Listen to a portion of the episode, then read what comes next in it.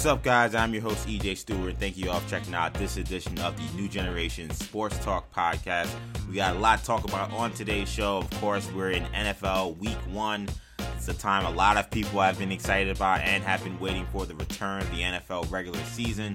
Plenty of storylines this season. Of course, Tom Brady, after leading the Bucs to their second franchise Super Bowl, his seventh personally, going now for number 8. That'll be a major storyline as they head into their first game against the Cowboys. Of course, we record this on a Wednesday. Those teams play Thursday night. But plenty of other storylines to talk about. You know, the Chiefs trying to rebound from last year's Super Bowl blowout. What's going on with the AFC North, which has a lot of really competitive teams. Another division, the AFC West, really competitive. Could be a division that has 2 or 3 playoff teams as well.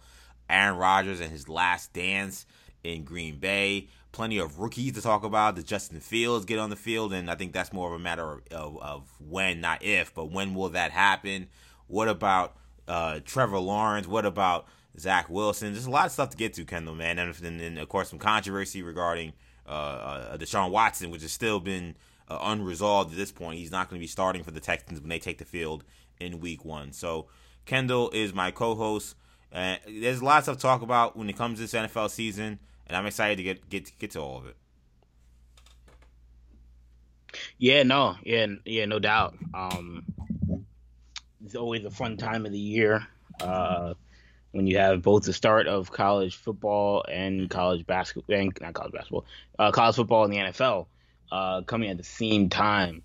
It's different than the NBA and college basketball, where the NBA season starts, at least nowadays, a good 2 weeks or so, 2 or 3 weeks before college basketball gets rolling. So, it's exciting to see both of these two sports converging at the same time. And this NFL season seems like it's gonna be very interesting. So I'm excited to chop it up. Yeah, I'm definitely excited to talk about it. You mentioned the college football season. Get it underway last week. It was a very, very sad day for my Miami Hurricanes as they got throttled by Alabama, which I kind of expected. I think you were giving them maybe more of a shot than I was. But there's some other major storylines really coming out of college football Week 1. We had some major injuries, some upsets. What were some of the highlights that you saw that really caught your eye in terms of Week 1 in the college football season? So to me, I think the biggest takeaway from this college football Week 1 is that nobody but Alabama looked good, and that's I don't know what to make of that. I don't know if that means that I don't know if that's so. You're including Georgia in that equation. I am including Georgia in that equation, who had one of the biggest wins in that school's history, probably period, but certainly in the last decade and a half. That was a great win, but it was an ugly game on both sides. Obviously, Clemson, beating Clemson in Charlotte, the number 3 ranked team in the country. They looked at it as a road game, considering Clemson plays in Charlotte every year in the ACC championship game. And look, it was an incredible win for Kirby Smart and his program, but they didn't play a great game. They only put up 10 points. 7 of those points were off a pick six. So there were no offensive touchdowns in the entire game. The defense was hellacious. I don't know if this was about Clemson's defense or rather Georgia's defense being as stout as they looked, or was it Clemson's offensive line couldn't match up and is one of the weaker offensive lines you'll see from a quote unquote championship contender. It's hard to tell. I know Clemson's offensive line looked outmatched against Georgia. We'll have to see as the season continues, but still the offense left a lot to be desired. I thought JT Daniels carried himself well. I thought he played well for the most part, but then you look at the overall stats, and he ended up with 22. He was like 22 of 30, but I think he only had like 130 something yards. So it was a lot of short yardage, a lot of safe routes, a lot of dink and dunk, which is again when you watch it, you know, in real time, he looks like he's playing well. But I don't know if that stuff's going to – I don't know if you can beat or win a national championship or make it to the playoff not putting up any offensive touchdowns. But, yeah, I mean, Georgia, Clemson, obviously, I talked about looking really shaky. DJ Uiagalelei, you know, I think the other big, I think, storyline from this past week, and not only besides a lot of these teams not playing well, was I think that programs like Ohio State, like Clemson, are going to start to appreciate how special, and I think college football fans in general and NFL fans are going to start to appreciate how special Justin Fields and Trevor Lawrence were as prospects and as players, and, you know, that we can't just expect the next guy up, even if that guy was, you know, a top five quarterback. If, you know, we can't expect the next guy up to be Trevor Lawrence or to be Justin Fields if they're taking their place. So I think we saw CJ Stroud have some issues in his first game against Minnesota. We saw DJ have his struggles, obviously, against Georgia. Mm-hmm. So that, you know, I think those are the two big storylines. You know, I mean, Oregon plays Ohio State this week, so Oregon did not look good. Again, Notre Dame didn't look good. I mean, honestly, yeah, Notre Dame, Oklahoma struggled. Yeah. Obviously, you mentioned Miami, North Carolina going down. You could pretty much name anybody. Really rough weekend for the ACC. Oh, yeah, awful weekend for the ACC. The disaster. Look, I mean, Pitt. Florida State looked like the best team.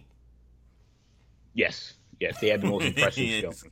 Yeah, they had the most. Oh, and maybe Virginia Tech, I guess. They did beat North Carolina, but. Yes. I mean, they scored 17 points in that game. Like. Yeah, exactly. It wasn't a dominant performance by any stretch of the imagination. So, yeah, I mean, but what do you make of the struggles that we saw from everybody not named Alabama? Yeah, I think that to me is the storyline to me, is that, you know, a lot of people are asking the question, you know, is, you know, Alabama that great or is Miami that terrible? I mean, for my own sanity, I kind of hope it's more of Alabama's that great, because, man, Miami looked like they didn't deserve to be on the field. I mean, I forgot who it was, somebody from The Ringer, you know, posted a picture of the scoreboard. Or the score and the bottom line and the guys on the field being like, it's the second week in a row ESPN's broadcasting a game where one team definitely doesn't deserve to be on the field with the other team. Yeah. Referring to the Bishop Sycamore controversy, of course. Yeah, Kevin Clark. Yeah, Kevin Clark. Shout out to Kevin Clark, which was a really sad but funny joke. Like, to me, the what I saw was that Alabama is just, like, miles ahead of everybody. I would give Georgia. I maybe exclude Georgia out of that only because we see Georgia defensively. I think really is the real deal. I think that, you know, Kirby Smart always put together really strong defenses, and we know they can compete with Alabama. We've seen them be competitive. Maybe not win, but we've seen them be competitive. I mean, we knew their defense was going to be strong again this year. So I don't think anyone thought they would just zip up Clemson like that. And Clemson clearly has a lot of work to do in terms of getting to that elite level this year. They're a good team, and they're still probably a team that's going to contend for a playoff spot, but they're not there yet. You know, we've seen Clemson in past years kind of from week one immediately kind of show their dominance. This is clearly not going to be that kind of Clemson team from the get-go, and it makes sense. You replace the two guys that were replaced in the backfield, some of the guys that were replaced on the outside. You're bringing back guys like, you know, Ross, who were out for a whole season, who thought their career was over. It's hard. Alabama makes this stuff look easy. You know, Alabama just, like, losing, like, 5 or 6 guys in the NFL, and you think, oh, I mean, they got to take a step back, right? And then they never do. As Miami learned the hard way. They look better than they did last season, as crazy as that sounds. Yeah. And we see Clemson, these other schools, and we see them, you know, play against Alabama, beat them in some of these years. And we say, well, they're just like Alabama, and they're going to lose a lot of guys. They're going to retool, and they'll just be fine. And, again, Nick Saban and that crew, they make it look easy. They deserve a lot of credit. Nick Saban, man, I mean... and look, I think people know Nick Saban's an excellent coach, but I think he deserves even far more credit than I think he actually gets. 100%. Because the guy does it with new coordinators every year. Yeah, I mean, a lot of people will chalk it up to, well, look, when you have the best players, this is what's going to happen.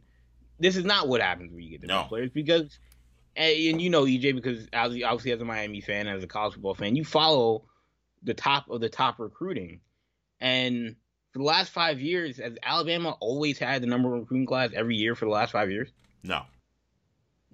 I mean, Clemson's been in there. Georgia's been in there. LSU, you know, like Ohio State, Oklahoma, all these schools all get the best guys.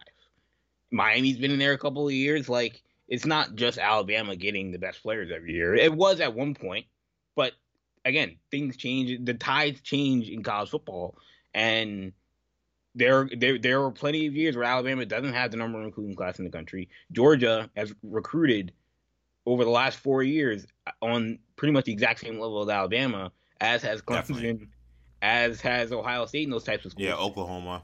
Why don't those schools look nearly as dominant as Alabama when, again, they didn't have the amount of attrition that Alabama had in their coaching staff last season. Right. Like, Alabama had losing multiple guys who were 3-year guys. You know, that's my question. You know, is that, and that's what makes Nick Saban so special, is that clearly this next man up thing for Alabama, where we're talking about, it's not easy to replace, you know, Mac Jones or Najee Harris or Jalen Waddle and Devontae Smith or Patrick Surtain, or on the offensive line, guys like Alex Leatherwood and, you know, Landon Dickerson. Like, they replaced everybody, basically. Christian Barmore on the defensive line. Like, they've been able to replace those guys with guys that clearly, I wouldn't say they're just as good, but guys that against a team like Miami can still run rings around.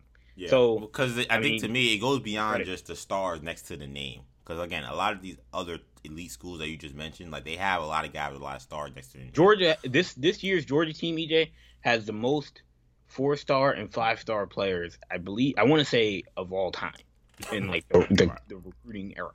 Right. Or, like, the rivals, you know, 247 era. And... Right. I mean, they could only put up 3 points. 10 points. I mean, 10 points. No against another good team. No offensive touchdowns. Yeah. Against Clemson. Yeah. Clemson team that did not look good. The Clemson team whose offense did not move the ball at all. Right. Yeah. You would think that you would be in a great position to score, given Clemson's inability to move the ball. They got all these 5-stars and 4-stars running around the field. They got more than Alabama does. Yeah. So that's why I was gonna say it goes beyond just the stars next to the name. To me, what I think goes underrated about Saban is he. Not only is the development at that program clearly just worlds ahead of everybody else, which is why a lot of kids still want to go there, but also I think he's identifying the right mental capacity kind of player. Like, I think that it goes beyond just you having a great high school career and then they want to sign you. Like, I'm sure there are plenty of guys like that where they just want to get the best guy, but to me, clearly there's a mental aspect to the recruitment that happens over there at Alabama where they're getting the right kind of kids to get there as well and to reach their full potential at that program. You know, I think a lot of times you'll see, you know, two schools just look up the 247 list. Okay, this guy is the 5-star from Texas. All right, Texas is going to make sure they take a visit. Yeah. But do they know the kid? Do they know what he's about? Right. Do they, you know what I'm saying? Like, do they know how to get the best? Do they know how to get the best out of him?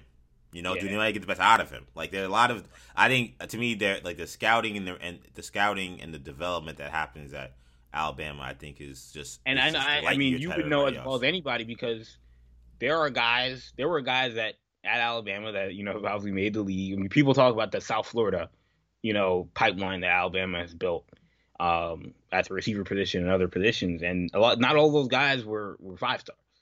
You know, there have been a couple of guys that Alabama has gone after, you know, in that Miami region that, you know.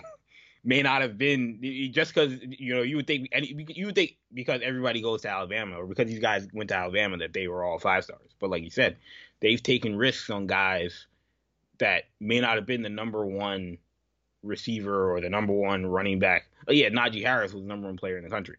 Mac Jones was not the number one quarterback in the country. Right. And they developed that guy into, you know, a Heisman Trophy candidate. So those guys are what makes this Alabama program so special, because I don't remember last time Georgia took a 3-star quarterback, you know, and turned him into a Heisman Trophy candidate. That's honestly the reason why Georgia hasn't been able to win a national championship. It reminds me of LSU, what they were able to do with guys like Justin Jefferson and Jamar Chase, who also were not all-world five-star guys coming out of high school, or a guy like Joe Burrow who wasn't as well. So that's really what separates a lot of these top programs. Speaking of LSU real quick, what did you make of their loss to UCLA? Yeah, real quickly, I wanted to give three shout-outs before we go on to NFL stuff. And the first thing I was going to start off with was UCLA and Chip Kelly.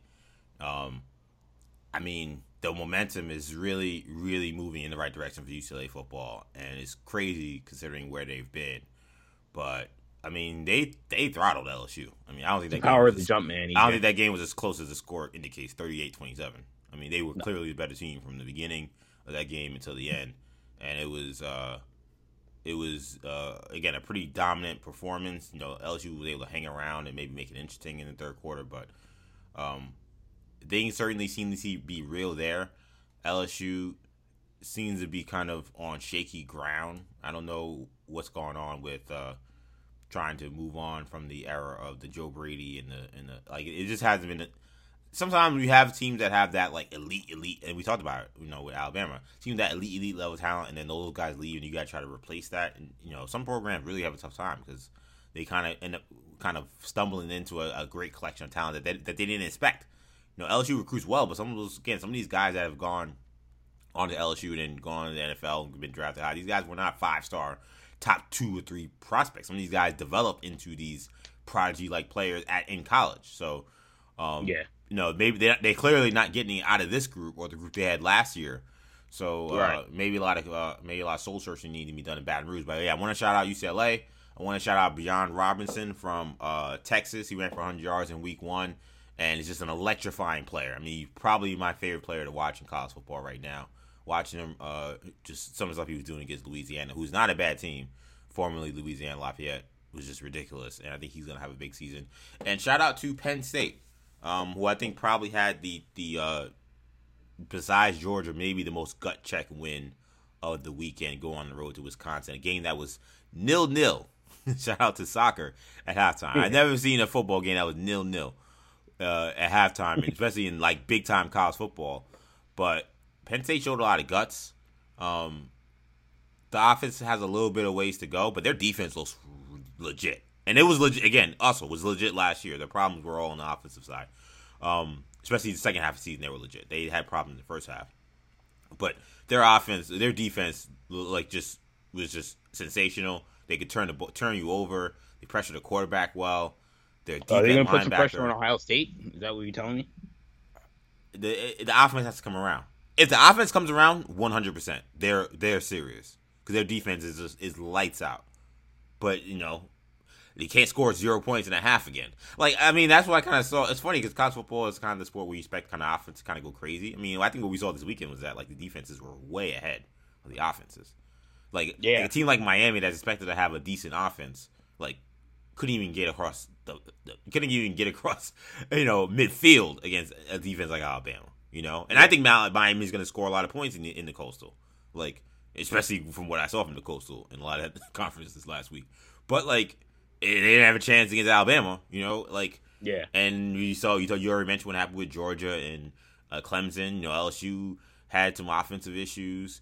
So yeah, I mean, Notre Dame Florida State game was pretty much the only high scoring like. Yeah. You know?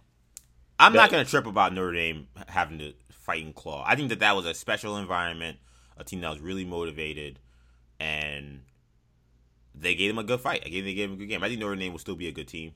I know some people are saying, is this a cause for a lot of concern? I'm not super concerned. I don't think Florida State's actually that good, but I think that they wanted that game, and they played an excellent game to try to steal it. Yeah, I agree. I think Notre Dame offensively, I worry about Jack Cohn at quarterback. He looked great. Is he played well? Yeah, I mean, he played well. Is he the playmaker that they're going to need him to be to win at a high level? It's similar to Ian Book. I mean, I think Tommy Reese likes quarterbacks that were like him. Which makes sense, but you know, guys that aren't necessarily, you know, your five-star guy, maybe a guy the most physically gifted guy, right? Exactly. And so Jack Cohn fits that description, and We'll see, you know, I mean, we'll see what that brings for them. But if you're an NFL draft fan, man, watch out for Kyle Hamilton, safety out of Notre Dame. Oh, yeah. Had 2 interceptions. One of them runs from one hash to the opposite sideline and gets a pick. 6'4", runs like Julio Jones. I mean, he might be a top 2 pick in this NFL in this year's draft, and that's insane for a guy playing the safety position. So, that's a name to pay attention to if you're an NFL fan. But yeah, no. I mean, it was a great week of college football. It'll be interesting to keep track of everything that goes on. And you know, hopefully Ed Orgeron, you know, hopefully he's got a lot of money saved up, because I don't know how much longer he's gonna be the coach at LSU. Yeah, I'm trying to hold out hope for my guy Coach O, but yeah, that was a really rough way to start the season, especially when you're on camera, you know, trying to show up. Now UCLA fans, and then you calling them sissies and then you get punched in the face, like not a good look. Also, real quickly on Notre Dame, while I do think they'll be okay, their schedule, which we thought was maybe easier than it looks, is kind of hellacious coming up after these first 2 games. You know, we got Wisconsin. They lost, but we saw they can play some good defense. The offense was a little bad, but then they got Cincinnati. Virginia Tech on the road all of a sudden doesn't look like the cakewalk we thought it was. And then you got USC and North Carolina. So that's going to be a very, very... If they survive that stretch, they're probably a playoff team. Yeah, I mean, they win all those games. They're definitely a playoff team. I mean, you know, I think they could lose a game and still make the playoffs, given that stretch. But it's going to be a wild ride to get through that. But let's talk about the NFL season. So, like you said, the Tampa Bay Buccaneers, the reigning Super Bowl champs, begin the season at home against the Dallas Cowboys. Of course, a lot of expectations with Tom Brady going for ring number 8. A star-studded roster that returns. Kendall, in your eyes, what will it take for them to repeat? And do you see any threats within their division, which I feel like is a division in terms of the NFC South that I think a lot of these teams aren't really sure of, like, what their identity is anymore, given just kind of how the changing landscape of the NFL and where these teams are. You know, you have obviously the Saints, of course. Our hearts and prayers still go out to the people of Louisiana and all the Gulf Coast who were affected by Hurricane Ida. They likely will not be playing their... Well, they definitely will be playing their first home game at home. They're hoping to play that first home game in Week 4. And then you have Carolina bringing in a new quarterback and Sam Darnold. Then you got Atlanta, who just got rid of Julio Jones. So, I mean, to me, this looks like a cakewalk to me for Tampa Bay. But beyond the division, like, repeating, we know, is very special. So, like, how do they get to that point of actually winning another Super Bowl, given the challenges that come with that? It's going to be hard, man. It's going to be hard. I mean, you're right that repeating is difficult. I think what is going to make or break this Bucs team is, I think, it's not really much on the field, because on the field and on paper, they have the talent to win another Super Bowl. They have the talent to have the best record in the NFC. It's more of a question about, will this team check? Will the guys on this team check their egos at the door the same way they did last season? Because last season there were a lot of questions about, how will this team gel with all this talent, particularly when they started to accumulate guys like Leonard Fournette and Antonio Brown that we didn't even expect to be a part of the equation. But, you know, when you get Tom Brady, there were going to be questions about, how were all these guys, these high profile, you know, Pro Bowl or star players, going to be able to assimilate to that environment. And to everyone's credit, they all checked their egos at the door, Tom Brady included. And once you win that Super Bowl, will guys start to say, all right, now it's time for me to get my money. Now it's time for me to, I need to get a little more targets, you know, because now I got a contract coming up, or I need, you know, I need more snaps. I need more carries, this and that. If that stuff isn't a part of the equation, then this team absolutely has the goods on the field to win another ring. That's just going to be the question. I mean, you know, you've got, I mean, he's got a ton of talent, but they've also, again, they have a lot of quote unquote. It's like in basketball. It's like there's only one ball. How are you gonna get Leonard Fournette and Ronald Jones, you know, the appropriate amount of carries that they would like? How are you gonna get, you know, Antonio Brown and Mike Evans and Chris Godwin and Scotty Miller the appropriate amount of targets that they want, as well as Rob Gronkowski?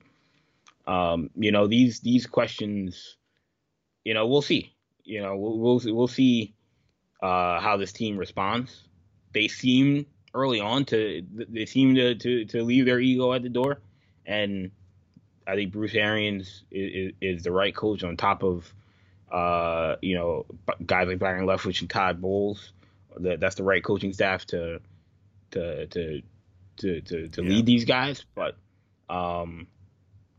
you know, we'll see how this team responds when the going gets tough, because there will be times in the season where, you know, not everything goes well, and we'll see how they respond.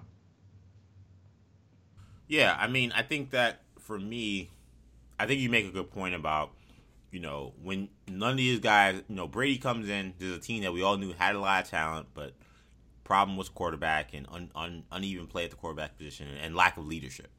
So when Brady comes in, and despite a lot of these guys being megastars in some instances, none of them have rings. None of them have any credibility. So regardless of what's going on with the team, you're kind of inclined to just keep your head down and do your job, because at the end of the day, number 12 is leading the helm, and he's telling you what it takes to win a championship, and you want to get that ring so bad. So now that you got it, does that complacency, does that, you know, me attitude start to creep in a little bit? And I'm not saying me attitude in like even like a toxic way, though it can become toxic. I'm just talking about just in a human nature way of just like, you know, is Antonio Brown going to be happy with, you know, another season where he only catches, you know, 40 balls? Like, because that's, I mean, for them to win, I mean, they're going to have to share the sugar. He's not going to get, you know, this guy was getting 100, 120 catches when he was in Pittsburgh. Yeah. You know, Chris Godwin was a budding star, and last year, you know, he had a really good season, and he caught for 840 yards. There, he missed a lot of games, so, you know, he would have eclipsed 1,000. But what will happen if his numbers dip? And he just, you know, he just got his money, so maybe he won't be as mad about that. But he just got his money. Well, you know, does that change his attitude in that regard? We talked about guys like Leonard Fournette and sharing the backfield with someone like Ronald Jones, and they just brought in Gio Bernard. Like, yes. that to me is that's not easy. That's not gonna be an easy thing to do, which is why, to me, I think the key for them to winning another Super Bowl, and I do think that they will be still a good offensive team. I think defensively is where you're more inclined to see a true together unit that won't be so concerned about like what they're doing in their statistics, because they're built more like a normal team on that end of the field, though they're extremely talented. We know Devin White is just he's a superstar to me defensively. Yes. You know, Lante David may be going to Canton on some day. Antoine Winfield was a stud as a rookie. Some of those corners that had tough times throughout the season really played well in the playoffs and had a great had a great Super Bowl. You know, someone like Carlton Zach Davis. Barry. Murphy Bunting. We know Shaq Barrett can rush a passer. JPP can still play. Ndamukong Suh's back, and he's off the COVID list, so he'll be ready for Week 1. You know, that unit, there's not as much selfishness that goes into defense. So I think that to me, like, a key for the Bucs will be to kind of really hang their hat on their defense, which they definitely can. And if you're Todd Bowles, you got to tell. Of course, you know, it's a 53-man roster. You know, obviously they're a collective unit, and Brady's at the head of the guys on the roster. But if you're Todd Bowles, you got to tell your defense, man, that's their problem. You know, who's getting the targets, who's getting the carries, that's the offense's problem. We can't control that. What we can control is making sure that these teams don't score on us.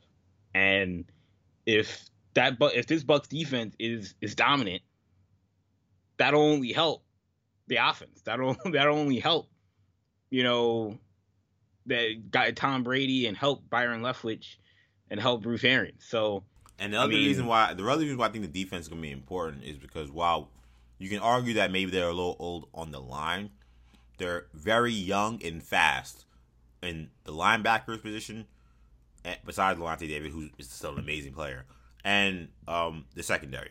So I think what's going to happen on offense potentially is, you know, Brady, we saw last year, he's not going to play as good as he did for those three games in the playoffs and the Super Bowl. Like, he's going to have some bad games, because he's old as he is. And these other guys, not necessarily a Godwin or Evans, but, you know, a Gronk and some of these other guys, they're a little older, you know. So we may see some moments where some of the age on the offense shows itself a little bit. I don't think you'll see that much of a problem on defense. And, of course, if they are able to get them the ball and turn teams over, that'll give the offense more opportunities to continue to share the sugar and keep everybody happy. Yeah. You know, and it will be interesting to see how they look in this game this week against Dallas.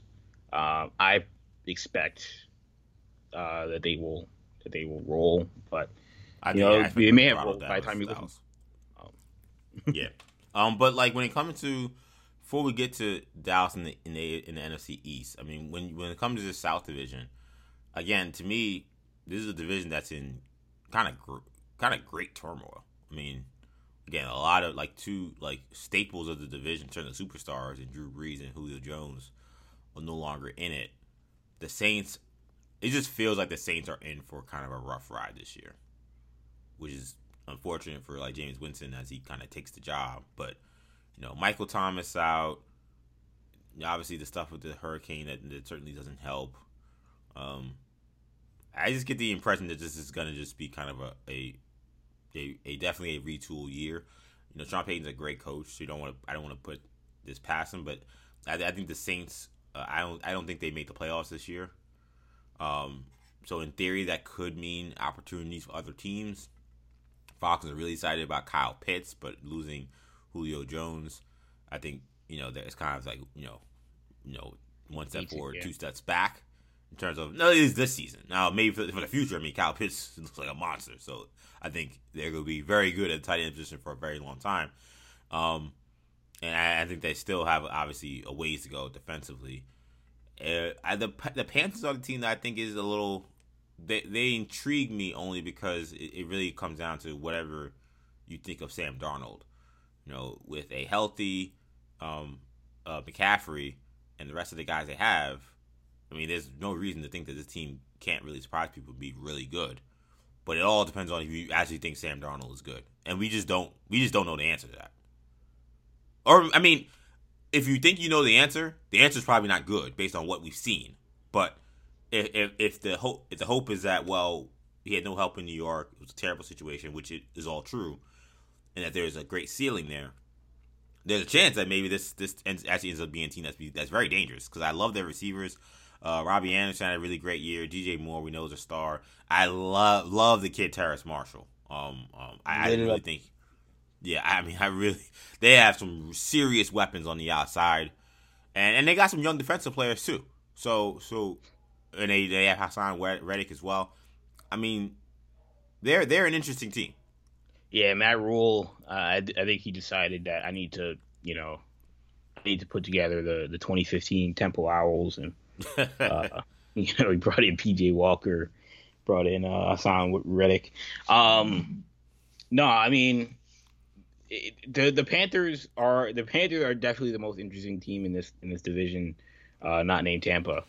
You know, I agree that the Falcons are kind of in a weird sort of purgatory where they're not going to be terrible, but I just don't imagine them being good enough to compete for a playoff spot. And the Saints, I think the Saints may be better than people expect, but I agree that they just don't have a lot of things going for them right now, but I think Jameis will have a good season. Carolina, I mean, what intrigues me about Carolina is, like you mentioned, I mean, look, this is a team that has invested in their defense heavily, or at least they did last season. And they needed to. Yeah, exactly. And this season as well, obviously drafting J.C. Horn, they've continued to invest in that defense. It's young, it's fast. The question is, and I think they have I think that they feel like with Christian McCaffrey and with Joe Brady that they'll be able to score points. I think it was what intrigued me about Sam Darnold, and you never really know what these teams know before that you get a guy. You know, it's kind of like, you know, the assumption that the Rams are gonna be great with Stafford, and we'll talk about them. But the Rams will be great with Stafford under McVay, and that because McVay was super excited about getting Stafford, that Stafford's gonna win MVP and this and that.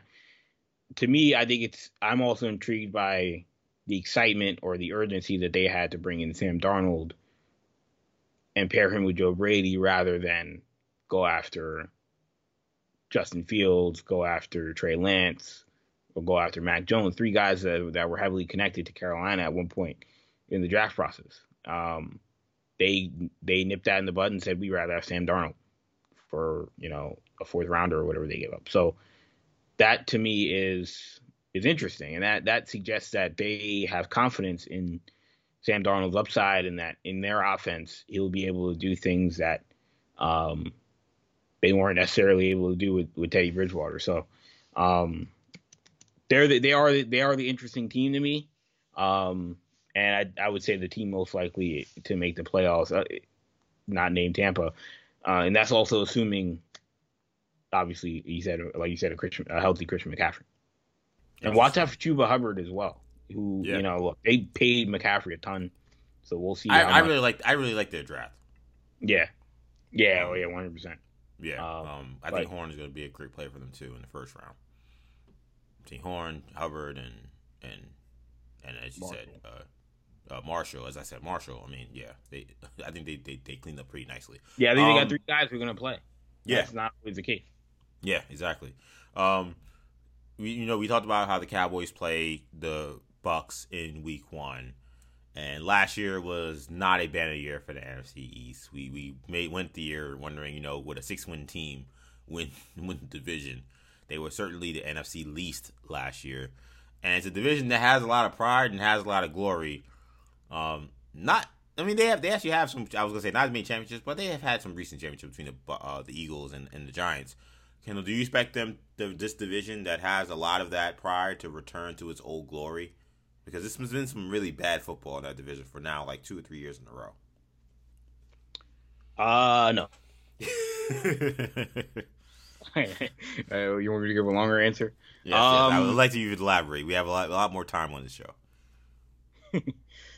No, I mean, yeah, this is probably gonna be the worst division in football again. I don't know. And it's funny because I think every team will be mostly improved. Interesting. Dallas can't be much worse at the quarterback position than they were last year. Now that Dak's back and assuming he's healthy, they can't be much worse than they were on defense because they were, you know, all time bad defensively. So With those two facts being the case, it's hard for me to imagine Dallas would be as bad as they were last year. You know, I think the Eagles will have a lot more cohesion and a lot more consistency than they had last year. And hopefully they're healthier than they were last year. I think that, and I think, you know, obviously Washington's going to have some consistency at the quarterback spot that they didn't have, and, you know, the Giants got more weapons than they've ever had. So, but with that being said, I think that all four of those teams also have major holes. I think Washington is a team that probably has the least, but you're still banking on Ryan Fitzpatrick, who's only getting older. I mean, he's getting into that stage where, you know, he's like a pitcher that's like, you know, 42, you know, yeah, Jamie Maurer. Yeah, I was going to say Jamie Moyer, you know, and, yeah, you know, Bartolo Colon. Yeah, Bartolo Colon, but they're still good, you know, like they're still making plays. But at some point, that guy you know, that guy's ERA is going to get into the fives just through age and attrition. So I mean, we'll see with Ryan Fitzpatrick. Obviously, he couldn't last a full season in Miami before getting benched. Not really through his own poor play, but some of it was not great with Ryan Fitzpatrick. So if I'm to handicap this division, I would say that the favorite again is Washington. Their defense is going to be very strong. The pass rush is still elite. The team to watch out for, to me, is actually the New York Giants. I think Dallas defensively still has a lot of holes, and they didn't look like a playoff team with Dak there last year.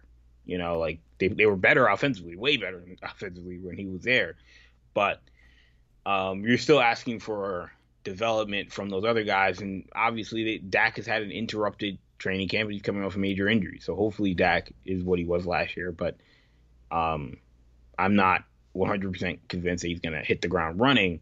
I think the Giants are interesting to me because they were a team that lacked pop offensively, and that's going to happen when, you know, you lose your superstar running back who was, you know, the number 2 pick in the draft and, you know, is now not there.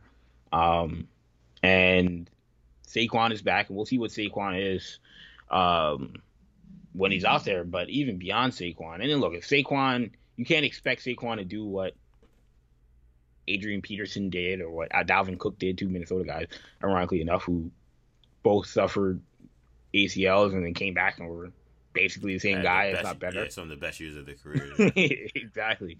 You know, if Saquon does that, then the Giants may seriously win this division. But even if Saquon is just better than what they had last year with Wayne Gallman in the backfield, like they are, I mean, bringing back Saquon, bringing in Kenny Galladay, you know, drafting Kadarius Toney. This is a team that has real weapons now offensively that Daniel Jones didn't have. And if there's any time to evaluate what you have in Daniel Jones, it's now. If you're Dave Gettleman, this is the year. If they can't make the playoffs or he has another subpar mediocre year, then they have to seriously look at investing in the quarterback position. And would you consider his year last year mediocre and subpar? I would agree with that. Right? Yeah, 100%. I'd agree with that. I think there's a lot more promise in his rookie year than what we saw in his second year, though, of course, not having someone like Saquon doesn't help.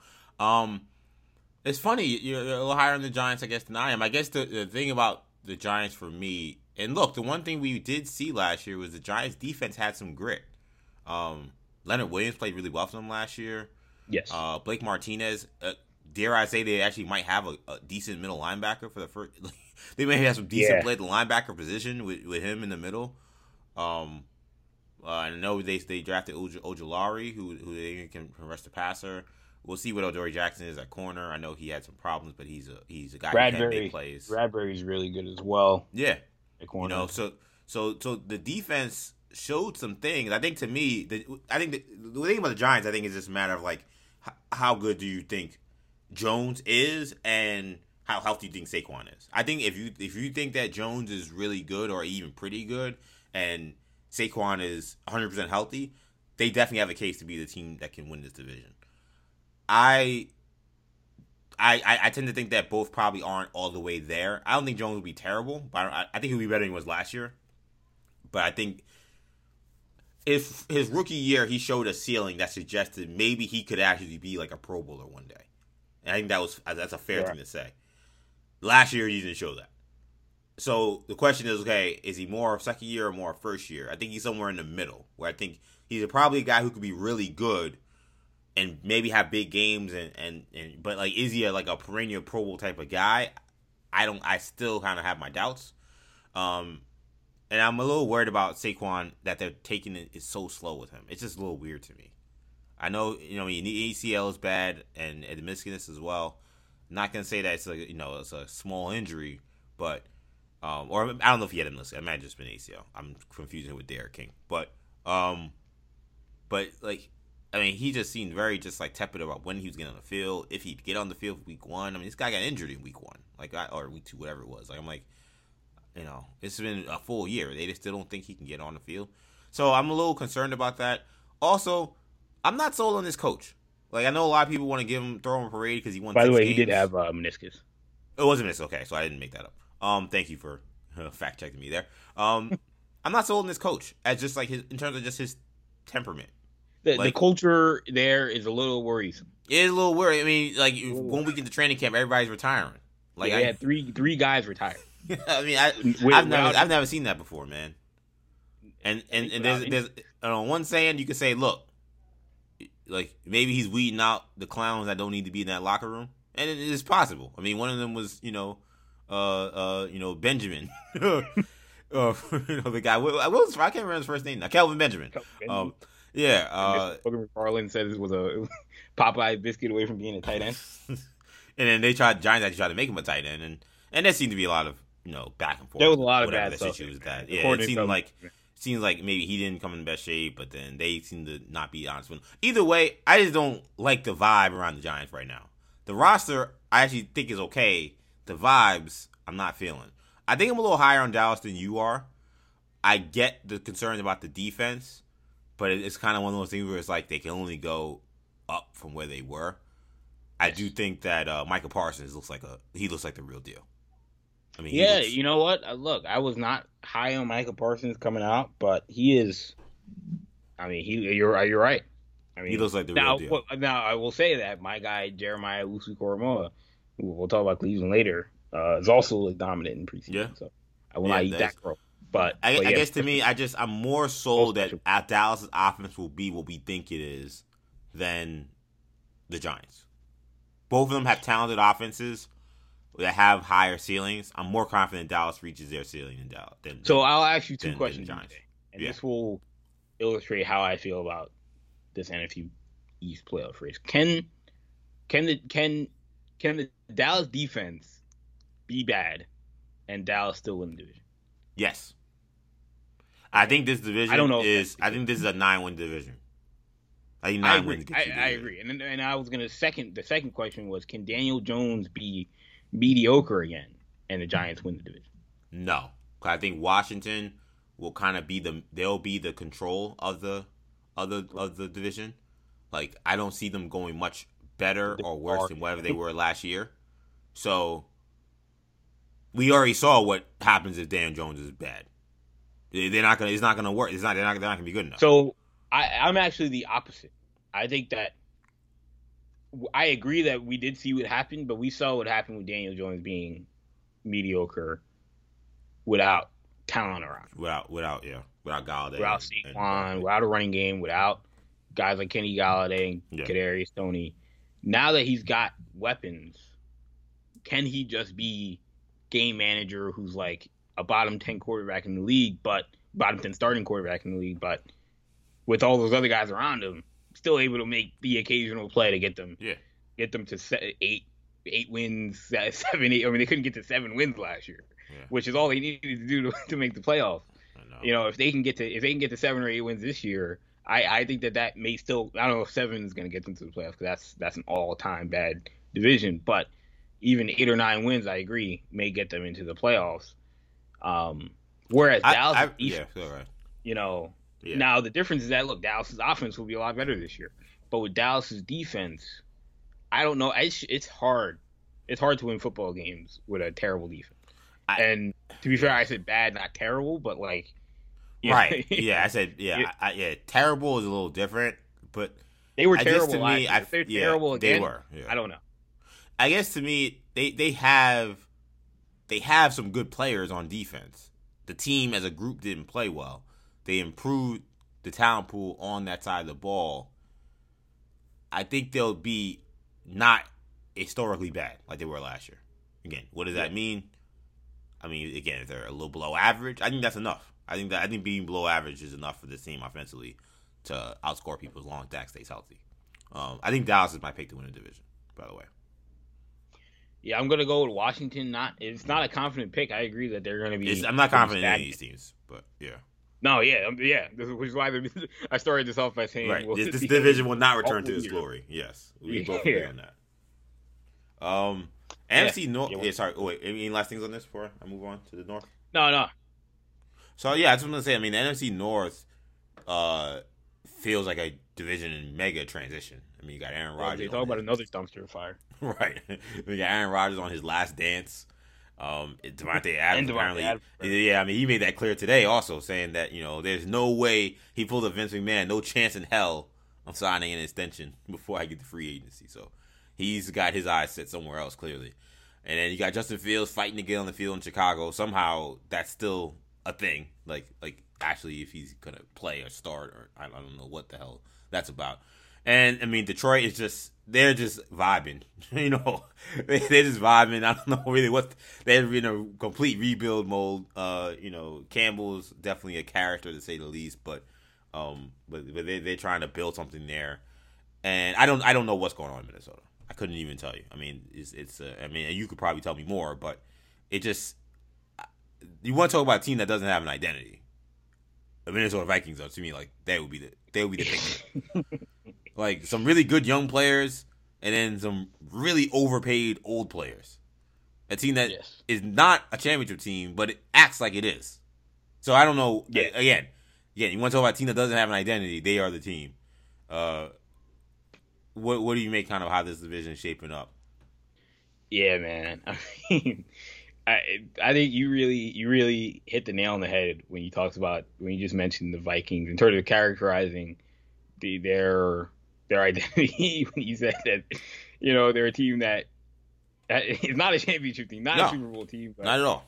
But they act and they make moves as if they're a piece away when they're like 5 or 6 pieces away. And yeah, so I don't know. I don't know what the case is with the Minnesota Vikings. But you said there is talent, and this division can be won. And I mean, look, this NFC North. For the most part, I mean, the Packers have been the standard bearer for the last decade because of Aaron Rodgers, but there have been years where it's a gettable division. You know, it's a winnable division from each of the other 3 teams. And I think this year is one of those years where I would agree that the Packers are certainly the favorites. You would have to hope that there is still some sort of turmoil, there's still some sort of friction within that locker room, within that building, but on paper they're definitely the best team in the division. I think Minnesota has the talent. I mean, offensively, whenever you have if you have a team that has a combination of Dalvin Cook, Justin Jefferson, and Adam Thielen, you're going to put up points. And Kirk Cousins, as much flack as I like to give him, is an above average starting quarterback. So they should be able to put up points. Defensively, they were horrid last year. That's surprising, given that that's Mike Zimmer's side of expertise. But similar to Dallas, if they can just get any better defensively, you know, they're a team that should be able to compete. But I don't know where this team's head is at. You know, I mean, there's been obviously a lot of controversy and conversation around the status of Kirk Cousins and whether or not he is vaccinated and whether or not, well, we know he's not, but how that will affect the team. Clearly, Mike Zimmer is not a fan of it. Mike Zimmer is not afraid to tell you his piece or tell you his side of the story. Yeah. So we'll see how that affects this team, but I'm not liking similar to the Giants we talked about, you know, you're just not liking the vibe or the juju coming out of this team. I'm not liking the juju coming out of Minnesota. This feels like a transition year, or this feels like the calm before the storm in terms of a new, potentially a regime change coming in Minnesota. But if you're asking me, you know, I would say, like, look, I think the Vikings are the team that could beat Green Bay in this division. But I mean, the Bears are the dark horse. They're the wild card because their quarterback situation could look a lot better by week three, or a lot more interesting at least. I don't know if it'll be better, but it'll be a lot more interesting with Justin Fields out there, and the upside will be a lot higher for this football team if Justin Fields is out there. And, you know, when that happens, because I agree, I think that this is a matter of when this season Justin Fields plays. We saw last year with the Miami Dolphins. I mean, Ryan Fitzpatrick had that team rolling. Yeah, they were playing pretty good. Far better than they expected, and they still were like, nah, we got to move to Tua, who was coming off a major injury. I know. I mean, and that, I mean, if Nagy plays this any more similarly to that, or even close to the way that Brian Flores handled that Tua situation, then Fields will be out there in week two, you know, giving the same, because the Dolphins not going to look as good as Fitzpatrick looked, and Fields is not coming off of, you know, hip surgery. So, I think Fields will be out there, and how good they look with Fields out there is still a question mark. He's a rookie, but they are the wild card in this division. If I'm a Packers fan, they're the team I'm probably most concerned about. It's not Minnesota, even though Minnesota right now is the second best. Yeah, and I'd argue Minnesota has more talent. I think I agree with you on that, by the way, that they're the second team to watch. I want to focus on Green Bay, because I think you wax poetic about the other two teams there. Lions, again, I think we both agree, kind of just in a, again, just vibing, like, yeah, just wait until he, yeah, definitely in the you know, in the Rattler sweepstakes, you know, like they, you know, they're not really a team we're considering in terms of trying to win games. But I want to talk about the Packers real quickly, because I think, you know, one of the biggest storylines of the season is, you know, how do the Packers as a team, as an organization, and maybe even Green Bay as a city respond to this last dance that Aaron Rodgers is on in Green Bay. I mean, I haven't seen any good signs, by the way, so far. I mean, again, we see the way Devontae Adams is acting. Aaron Jones has been banged up. He will be fine, I guess, for week one. I know he didn't play much in preseason.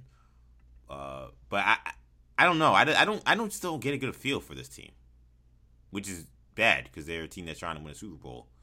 But because all the tools are there, but is the focus there? You know, obviously, you know, one of their top offensive linemen is going to be out for 6 weeks. But Bakhtiari, like, Bakhtiari, yeah, like, it's you know, I don't know. I just don't. They'll win this division, and they'll probably win it fairly easily. But I mean, I think the Packers may actually end up taking a step back in the regular season. Now, do they rev up by the time it's playoff time? That I can see happening. But it just feels like there's a little bit of a cloud in Green Bay, and that's the thing about the Packers, a division and a conference that's like terrible. Like they should definitely be one of the top two, three teams in this conference. But the NFC, I don't know if it's going to go down like that. It's funny because we've gone through three divisions and haven't had much nice to say about anybody besides two teams, Tampa and Green Bay. And you know, I mean, look, the NFC West, which we'll get to next, is hellacious. But what I'll say is that I think both Tampa and Green Bay aren't really going to learn much about their teams until we get to the playoffs, and that's scary, because I think if you're like Green Bay, I mean, they've been to two straight conference championship games. Like, they're kind of like the Houston Rockets, you know, in the Daryl Morey, Harding, Chris Paul era, where the regular season at this point doesn't matter. I mean, James Harden, I mean, Aaron Rodgers won the MVP and was excellent, and they still couldn't get to a Super Bowl. This team, I don't think they're going to learn much about themselves throughout the regular season. This team is not trying to go to the playoffs. They're not trying to win 12 games. They're trying to win a Super Bowl. And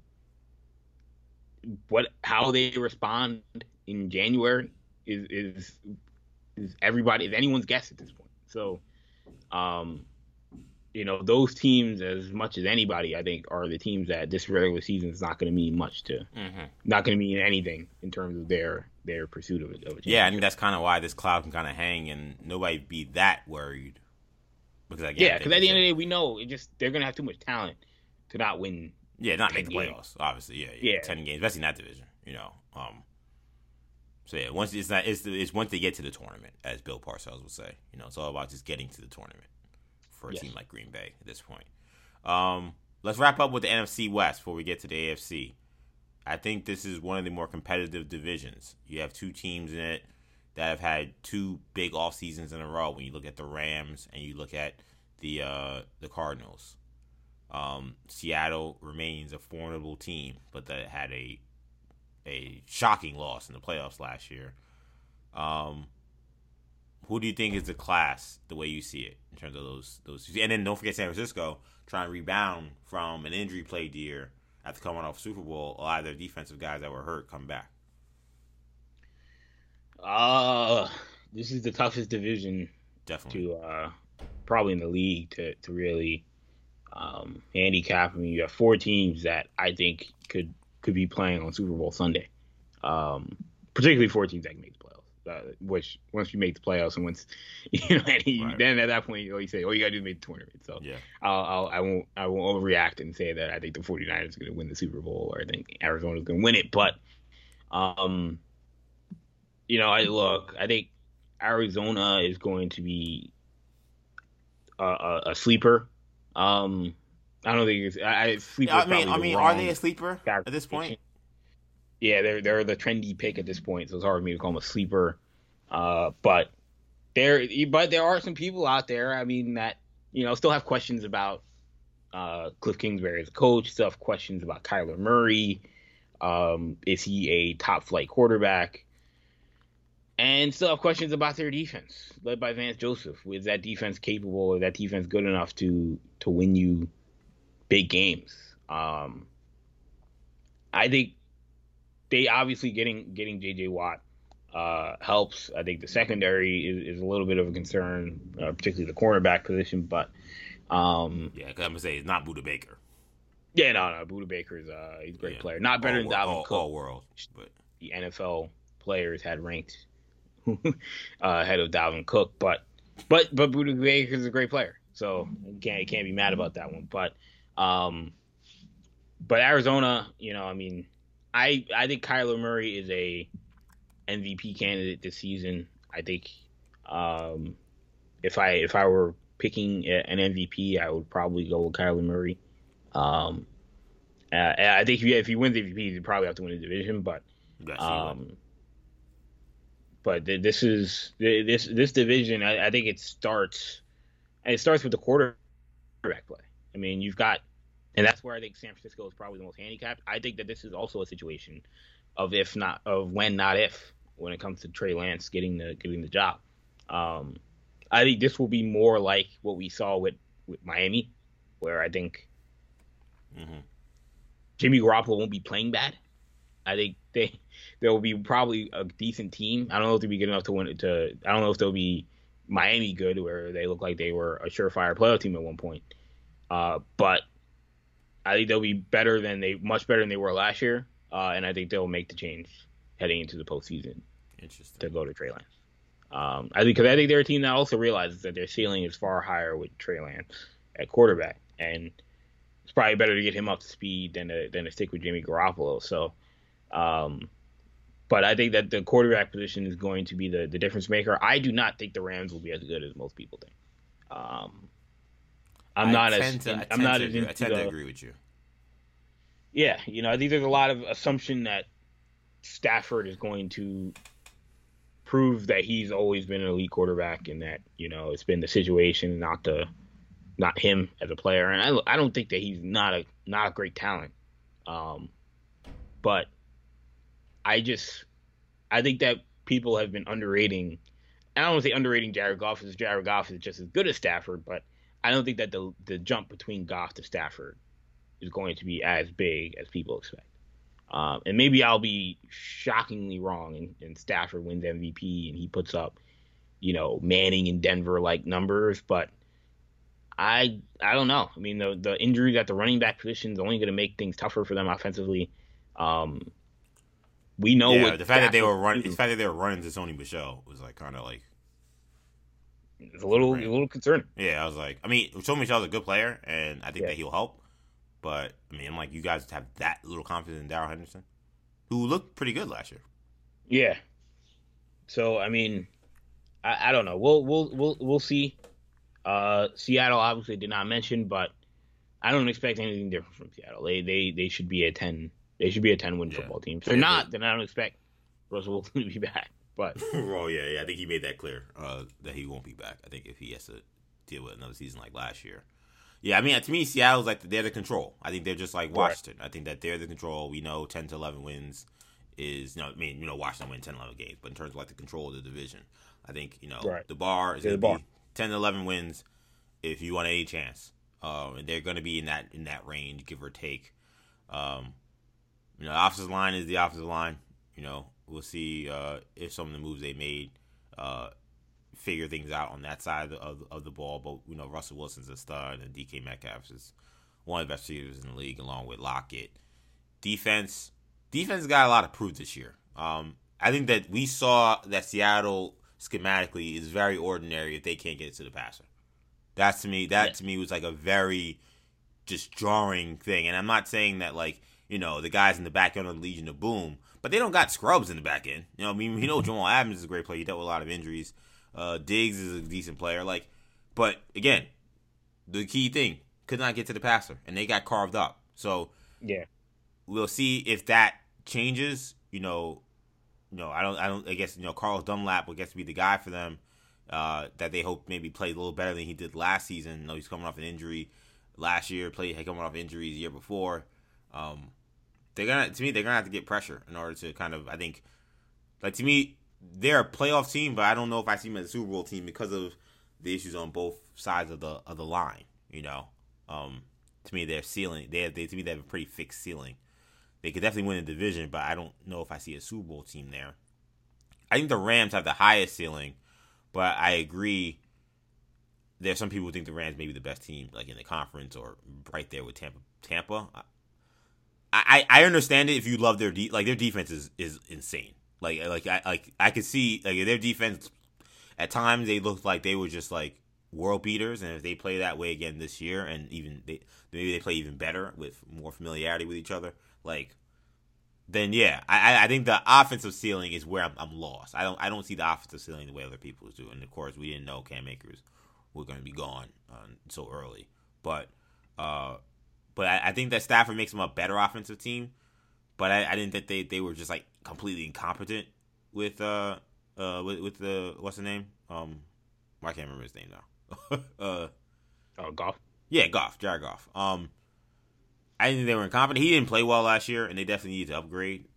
Stafford is an upgrade, but I think that they're a good offense. You know, again, without Akers, I think that I don't see this massive star power. They're pretty good receivers. I think they're going to cause some problems with Woods and Kupp, and I think Van Jefferson was a really good draft pick. I think that he is really underrated. So I'm excited to see what he does in year two. So. Rams are a good team. They definitely, I think it's going to be between them and the Hawks. And I think that the Cardinals will be there too. I think this is going to be a tough conference. I think this could be a division that gets three teams. I think we could have kind of what we had in AFC North last year with this division. I also think that the rest of the conference doesn't shape up to me like it's very obvious that either the North, West, or South will get. Excuse me, the North, South, or East will get a playoff team. Like that's definitely not. Like those teams to me are better than anybody else in those other divisions. You know, like Carolina is a team that I think will fight. I think Chicago, if Justin Fields gets out there, you know, maybe they surprise some people. And I don't think there's no way there's two teams coming out of the AFC East. That would shock me. So I think that you're probably seeing three teams out of this division. I'll stamp it down and say that that's what we will see. And I think it will be the Cardinals. I think it will be the Rams. I think it will be the Seahawks. I think they're three pretty good teams. I'm not as bullish on the Cardinals as maybe you are, but they clearly have talent. And like you said, I think a lot of it's going to come down to, you know, how the defense moves. You know, not having Hassan Reddick, but now you got Watt. What does Isaiah Simmons do in year two? He kind of was trying to feel his way through last season. What is AJ Green at this point in his career? Some question marks, but still a talented roster. Look out for Zaven Collins, the rookie out of Tulsa. He's another guy that looked pretty good in the preseason. Kyler Murray, my questions with Arizona are kind of similar to what I mentioned with Tampa, where I feel like this is a team that it's less about the talent, more about where is the where is that team's at? Where is Cliff Kingsbury at as a leader? Where is Kyler Murray at as a leader? Mm-hmm. I think those guys, you know, Kingsbury is a very good offensive mind. You know, Kyler is a special talent at the quarterback position, but those guys sometimes left a lot to be desired last year in terms of keeping that team in the right headspace. And so that'll be the question, I think, this season, where the expectations are higher. I think they wanted to sort of knock on the door a year early after getting Hopkins. The expectations were high, but they were still sort of that last year they were a sleeper. Now the expectations after getting not just Hopkins but now Watt are that you should be a playoff team, and hopefully those guys both think can lead this football team. Exactly. Let's move on to the AFC. So let's start with the AFC West. Chiefs coming off a bittersweet 2020 campaign where they reached the Super Bowl for the second straight year. This time, instead of winning like they did against the 49ers, they were just blasted by the Bucs. So historically, teams that lose in Super Bowl who aren't the Patriots fall off a cliff the next year. Is there any reason to be concerned about the Chiefs and their standing, in not only in just the conference but in this division, the AFC West? In the AFC West, there's absolutely no reason to be concerned about the Kansas City Chiefs. I mean, assuming Patrick Mahomes is healthy, that's pretty much the only way that changes, obviously. But you know, the Chiefs will be back to the playoffs. There'll be another 12, 13, 14 win season. I think the questions that we have with this division lie more so with teams like Denver and Vegas. I guess some people have, you know, questions about, you know, LA as well, the Chargers. I am not as high on the Chargers. I'm not there for them. I think that they're a year. Yeah, I think they're a year away. You know, I think I like Brandon Staley as a defensive mind. I think losing him will actually hurt will hurt the Rams more than, you know, anything else, you know, that will hurt them. But when it comes to this Charger team, I'm a little worried about them on the offensive side of the ball. They've got talent. Obviously, you draft Rashawn Slater. You sort of try and fix the problem of your offensive line. You've got Austin Eckler, and you've got Keenan Allen, and you got Mike Williams. But to me, I'm a little worried about Herbert possibly taking a step back under Joe Lombardi as offensive coordinator, who doesn't have, you know, the best reputation as a play caller. We'll see how that team looks, but Denver is the team that I would expect to give the most push to Kansas City. Teddy Bridgewater obviously has a ceiling as a quarterback, but this team has the weapons to where they're sort of like the Giants, where I'm like, even average quarterback play. Just give me average quarterback play, and I think this is a team that can win some games with guys like Cortland Sutton and Noah Fant, Jerry Jeudy, Javonte Williams, and Melvin Gordon in the backfield. This is a team that's going to put up points, and obviously we know that they also have a very good defense. So they're the question mark, or the team that's sort of that's going to put some pressure on Kansas City. Might beat them in Mile High, but it won't be a close race in the division. Yeah, I mean, I think, you know, in regards to the Chiefs, I agree. I don't think there's too much cause for concern. You know, they did their best to try to mitigate the issues on the offensive line. I mean, I think that they realized that they were kind of just, you know, like they were getting by. They got by as far as they could with the guy that they had, you know, and they couldn't return, you know, those same guys this year. So I like what they did on the offensive line. I think that we know that they're going to still be a very high-powered offense. They're going to score a lot of points. I think that they'll be fine. I think they'll be one of the better teams, if not the best team in the AFC. I do agree with you. I think the Denver Broncos are a fun team to kind of follow. I think if you're looking at any team to kind of take a flyer on in terms of who maybe surprises people after a subpar year, Denver's had a couple of subpar years in a row. But Teddy Bridgewater has shown that when he's around good talent, he can win games. And he's around, I think, really good talent. I think Jerry Jeudy's going to have a big season. Courtland Sutton's already a proven receiver. I think their running game with Gordon and Javonte Williams, thinks is going to really be an impact player his rookie year. I wouldn't be surprised if he's a starter by the end of the season. So, I really like their offense. I really like their defense. Their defense was great last season. They just could not score at all. I mean, they had some heroic defensive performances last year, playing games without quarterbacks because of COVID. You know what I'm saying? Actually competing. They got dudes defensively. You know, we know what Miller and Chubb are about. Kyle Fuller, Kareem Jackson.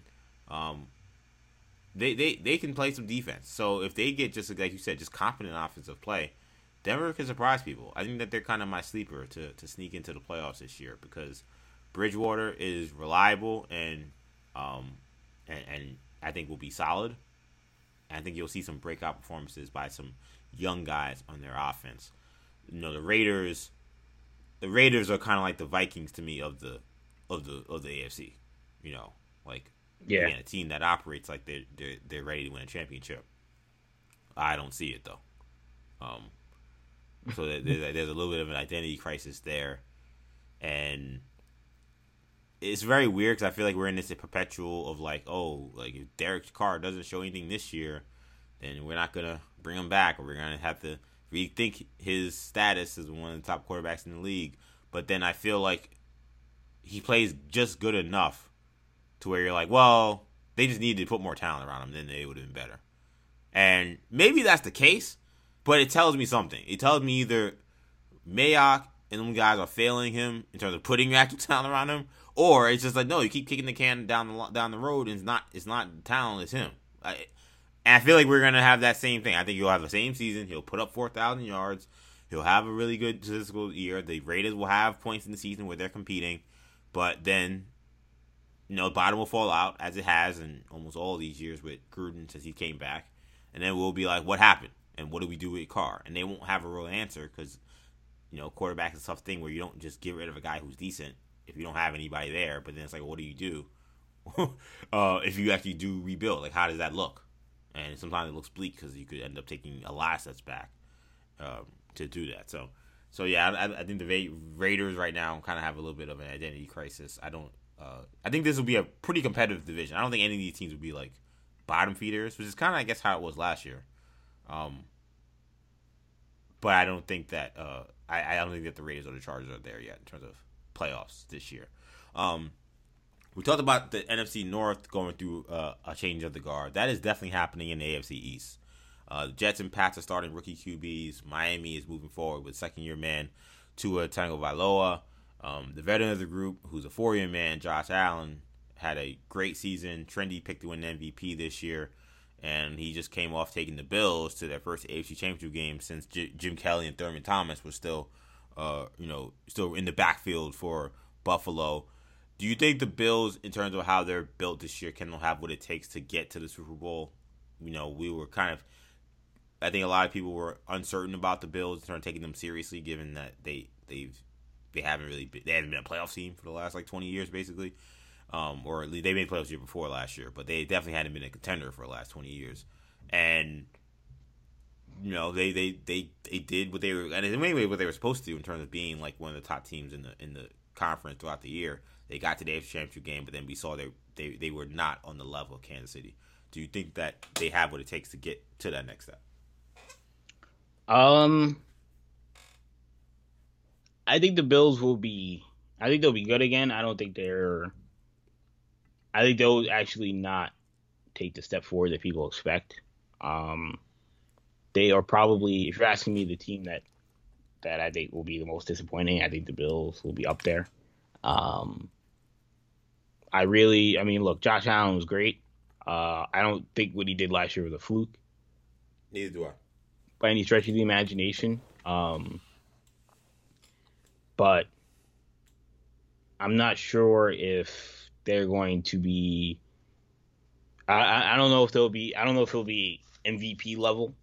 I think he will still be top 10 quarterback level, top 8 quarterback level. And that'll be enough for them to win at least 10 games. But them taking a step forward is them being in the conference championship game. And I don't know if that's going to happen. I don't know if they're winning a playoff game this year. Defensively, I love them adding guys like Greg Rousseau and Boogie Basham on the defensive line, give them some pass rushers. Obviously, they already have a very good defensive secondary. But I don't know. This team just seems to be they seem to be missing a little bit defensively in terms of being able to stop the run. And a lot of this is going to fall on the quarterback. And if Josh Allen isn't MVP level, are they going to be able to beat the Mahomeses of the world, or are they going to be able to beat the Miamis of the world? I think Miami, if you're asking me in this division in the AFC East, I actually think Miami's going to win the division. Wow. That's gonna surprise a lot of people. That's probably my boldest prediction of the NFL season. I think defensively, I think that if Xavier Howard's head is screwed on right, I think they'll have the best. They could have the best defense in the league this year. Mm-hmm.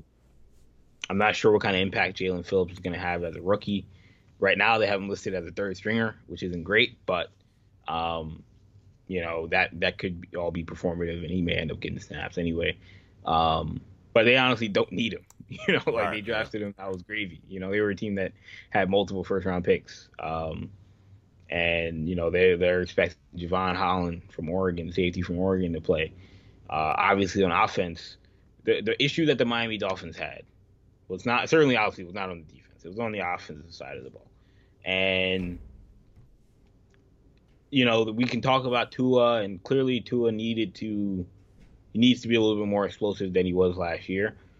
But what Tua needed was to get guys on the outside that were just closer to what he had at Alabama, which, of course, is not easy to do. It's not easy to find. And he's finding guys that are way better than anyone you're playing. yeah, exactly. But what they did was they already have Devontae Parker, who is, he's really underrated as a receiver. He's really one of the more underrated receivers in the league. He's a real one or two out there. But that was it. It was Devontae Parker and a bunch of guys that probably shouldn't be getting snaps for any team that's trying to win a Super Bowl. And now you've brought in Will Fuller, who guy starts a suspension. Yeah, he's gonna have to serve a suspension, but in adding Will Fuller and obviously he usually misses by 8 games anyway, so maybe hopefully this will be the games enough. He misses because he's very adding Fuller and adding Waddle. Is adding, two of the twitchiest receivers. Yeah, that's real speed. And that's what they need. That's what Tua is used to, having a ton of speed and twitch on the outside, and it's being able to stretch the defense in the vertical passing game. And he wasn't able to do that last year. They didn't have anybody that could do that last year. He was throwing to Mac Hollins, and he was throwing to former quarterbacks like Lynn Bowden and Malcolm Perry. So... those guys were his 2 and 3 for late in the season when he was out there. So, it was a real issue. So, I expect this Dolphins team to be much improved offensively. I think Tua is going to really surprise a lot of people and have a really good bounce back year. I think he's going to be fully healthy, and obviously, I was very bullish on Tua coming out of the draft, and I think that's going to continue. I think this Dolphins team is going to be a 12-win team. Wow. We also have to remember that these win totals are in a 17-game season. That is true. So. Yes, that's going to be the kind of wild card of the season is playing. Which 17. I hate, by the way. Just I do too. Yeah, I don't like the odd number. Like that throws me. Like that bothers me. Like every sport, you play even number of games. No football. This odd number thing, like, kind of just. I think like teams should and they should be able to. Yeah, five. Jerry Jones is going to be like, oh, you don't. And Roger Goodell is going to be, oh, you don't like the odd number. The big eight. I know a way we could fix that. Yeah, that thing drives me crazy though. The odd number, because you know the idea that no team will then be at 500. Like, I don't know. It's just, I don't like it. Anyway, I'll be honest. I'll ride with you on this one. I'll ride with you that the Dolphins win this division. I think that these are both two really good teams, and I think they both will make. I think they both will make the playoffs, but I think you make great points about their speed offensively. They were a joke in terms of who they were putting out on the outside, and then they were doing it. And Parker was like out some games. Like, he didn't even play all the games. Parker was out 100%. Yeah, they were running like, you know how an NFL team will typically when they lose guys, like they will bring in guys. They will, right, like, yeah, like pick up some guys on the street, or they'll make some trades. Dobbins, yeah. And Justice Hill, you know what they say? Let's work out Devontae Freeman. Let's work out Le'Veon Bell. We'll bring in Le'Veon. Figure something out. That Dolphins team, I had to watch all their games last year, and they weren't bringing in other guys. Like when their receivers were going down, Preston Williams went down early in the year. You know, Isaiah Ford went down, and like you mentioned, Devontae Parker. Like they just said, oh, we're gonna take our 6th-string receiver. You know, Matt Collins, who was playing mostly special team snaps for most of the year. Now you're going to be our number 2, you know, or, you know, Malcolm Perry, who's a rookie wide receiver who played quarterback at Navy. You're now going to be our slot guy. You know, like they were taking guys that weren't getting snaps early in the year that they were just not playing. And it wasn't like they were still finding ways to win games, but it was not with real NFL receivers. Yeah. And that's what we were judging Tua off of. Was mostly playing with those guys, not playing with, you know, Will Fuller and Jalen Waddle. Right. Yeah. So, again, the talent profile is different. I think this will be a tight race. But, again, I think I tend to think these are two really good teams. And I think that the Pats and Jets will suffer because of the fact that these are two really good teams at the top.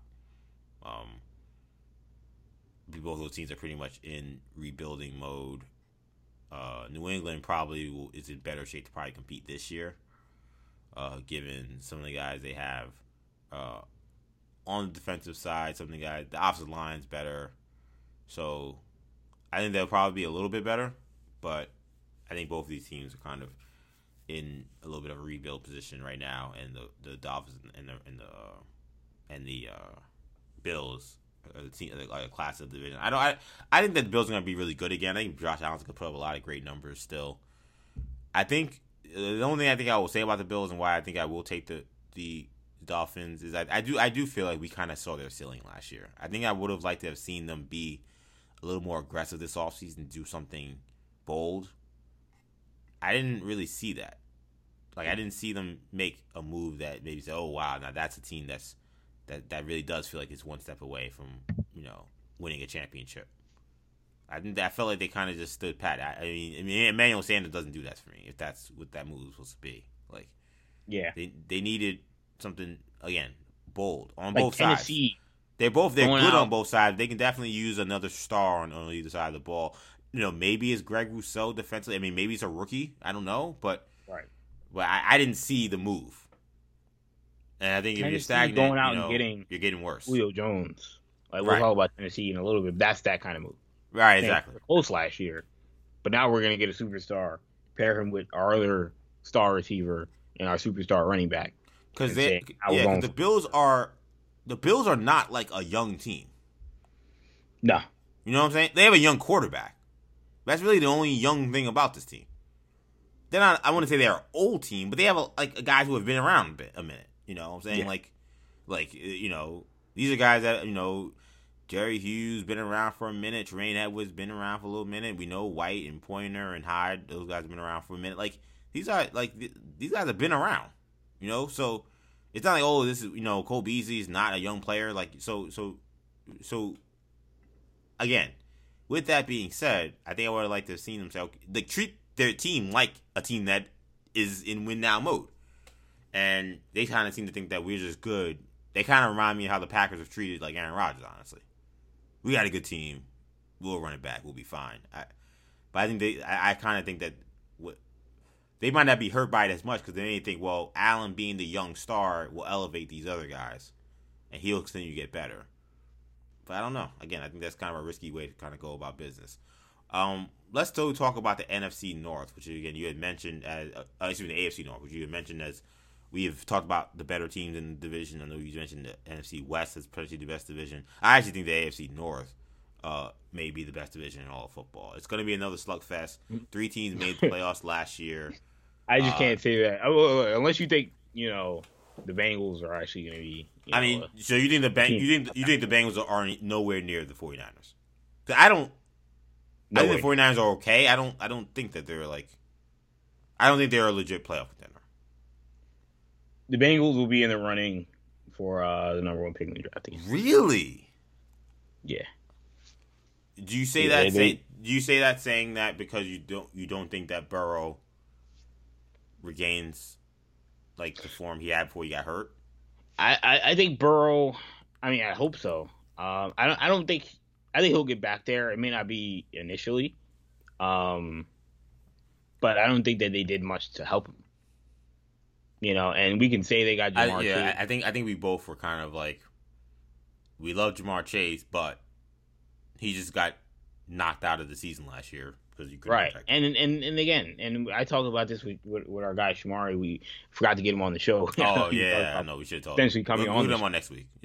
Yeah, but you know, I talked about this with Shamari all the time that people forget that, like, yeah, we talk about Burrow getting injured and that they need an offensive lineman. It wasn't like it was one play.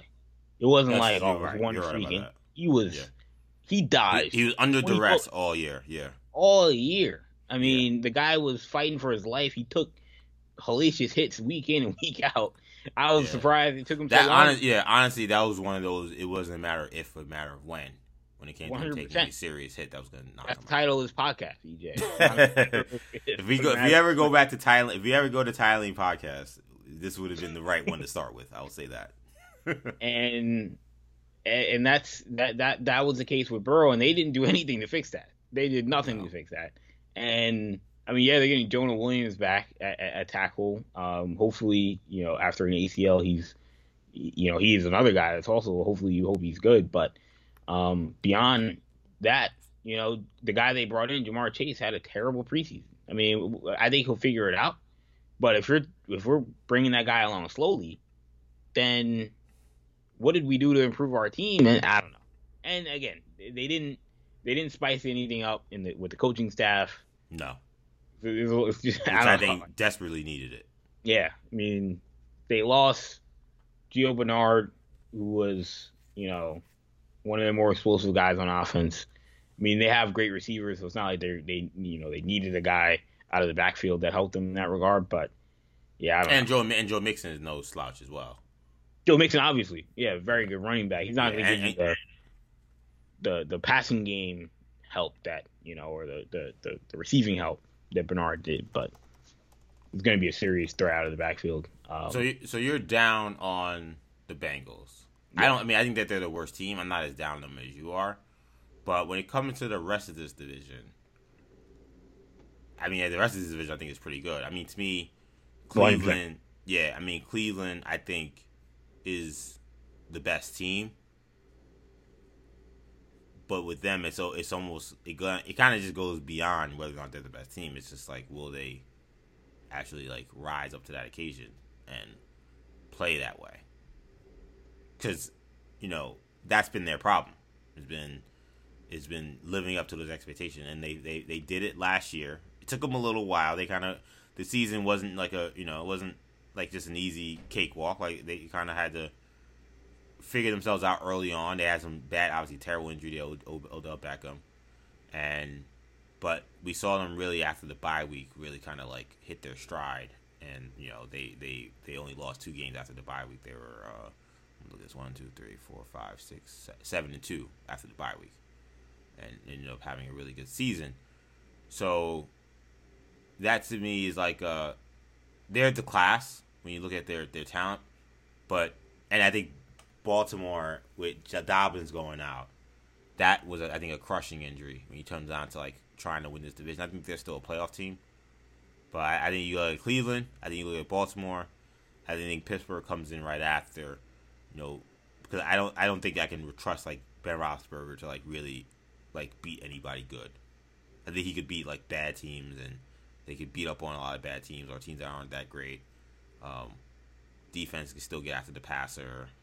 Najee Harris certainly helped them running the football, but when they try to get to that class of the conference, like they were for the first 10 games before they started losing, when the schedule started to shift, I think you'll see them kind of start to see those losses again. Man, if there's a guy I'm rooting for in this league, it's Lamar Jackson, man. I think he's taken a lot of unnecessary hits in the media. And look, he didn't have as good of a season last year as he did in his MVP year. And, you know, he may have been anointed, he wasn't the best quarterback in the league. He wasn't the best. I mean, the NFL top 100 had him as the best player in the league, coming off his MVP year. And that was probably a little bit bullish. But coming off of last season, there has now been an overreaction to the side of Lamar. It's not an elite quarterback, which I'm kind of getting tired of the whole is he an elite quarterback is blank an elite quarterback? Just this whole. I mean, it clearly it's something with Ravens quarterbacks. I feel like going back to Joe Flacco. I mean, I feel like this conversation goes back to Kyle Bowler and Trent Dilfer when you're talking about. Who's I'd like to know who was saying. I'd like to know who was saying those guys were elite. We got to chat with them. But no, I mean, when you're talking about Lamar Jackson, I feel like this is a situation where, he is certainly one of the top. I think he's without a doubt a top 10 quarterback, probably a top 6 or 7, and if there's anybody in this league that can go Cam Newton and carry a team to the playoffs, deep in the playoffs, on his back, at least in offense, on his back, it's Lamar Jackson. And so he may have to do that without Rashad Bateman for however long he's gonna be out, and without J.K. Dobbins this season. That was supposed to be his help. They drafted J.K. Dobbins last year to eventually be the guy in the backfield.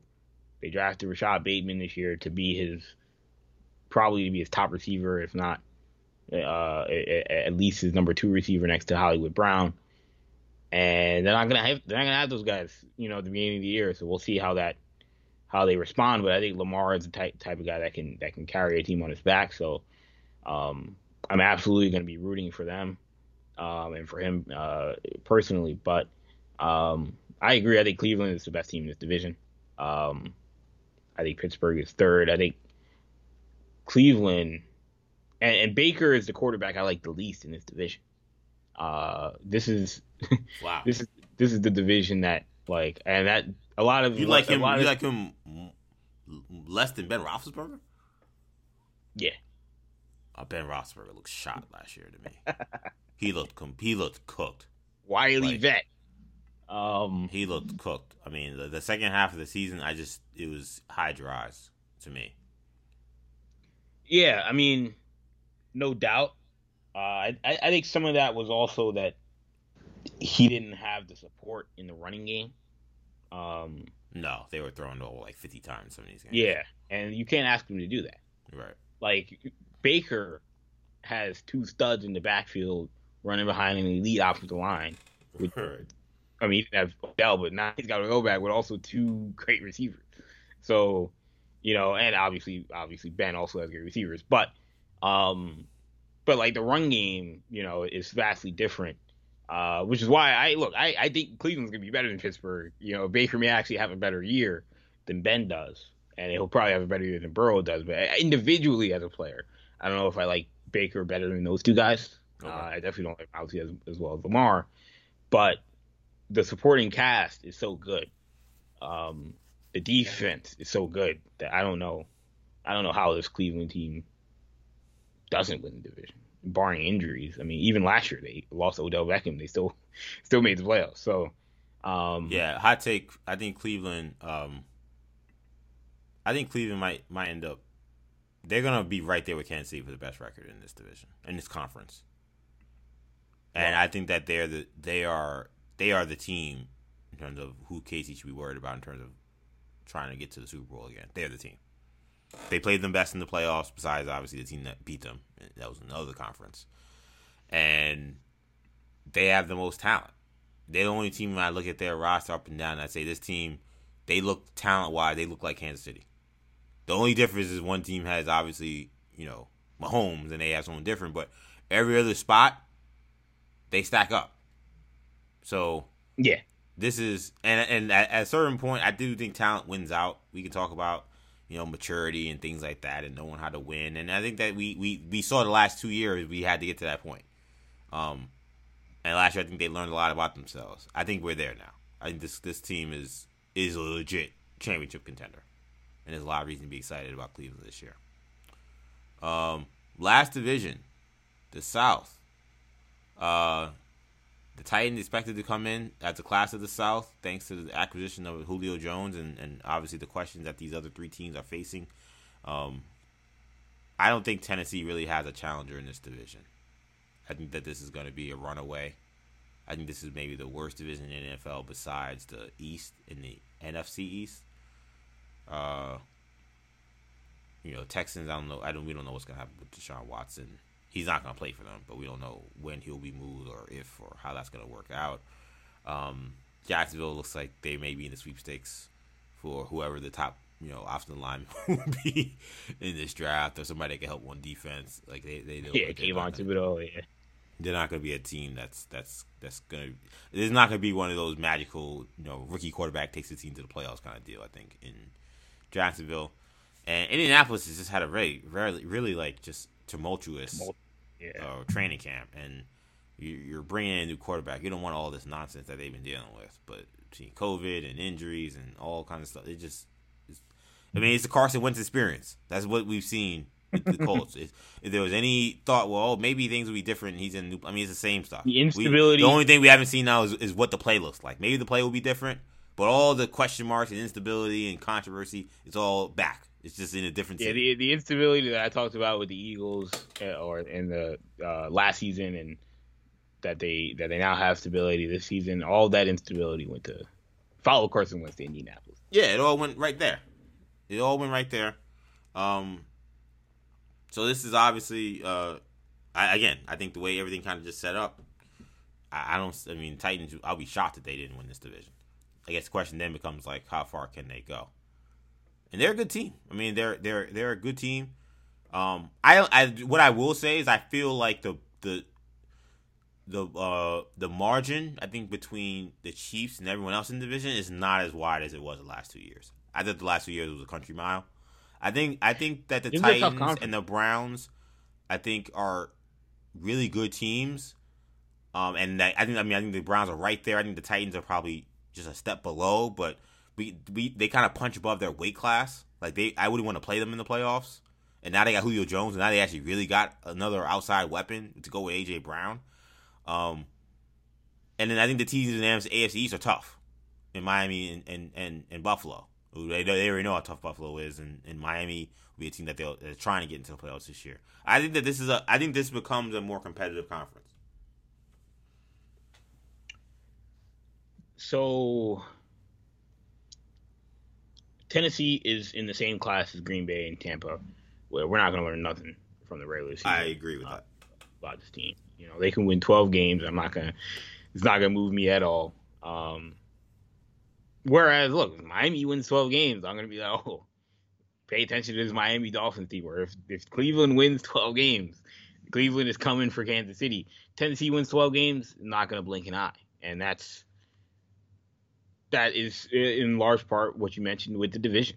It's not There's not much competition. Houston has an all-time bad roster. You know, we can say what we want about the vets. Yeah, they've got some wily vets on the roster, but the high-end talent, you know, they just speaking in Madden terms, they just have no one that's rated a 90. No one that's rated above an 87. You know, and that's it's hard to win like that in the NFL, man. And without that all-pro, without no all-pro talent on the roster, Jacksonville in a similar boat, way more talent than Houston, but seem to be a little bit of a mess. And that's probably being nice, but that'll be, you know, that'll be Tennessee's, you know, competition for what, 4 games is against those two teams. And then you mentioned obviously the instability with Indianapolis. I just don't know what the quarterback play is going to look like. You know, I think Indianapolis was of the teams that moved. I don't think the Colts know what the quarterback play is going to look like. No, I mean, the guy's barely been on the field. I'm wondering, you know, how long is it until Jacob Eason's out there? You know, that may be another. I mean, matter of I think that they were asking questions about Sam Ehlinger and how he was looking before he got hurt. Ehlinger was in that conversation as well. Yeah, I mean, both really of those guys. They really were excited about how both those young guys were playing.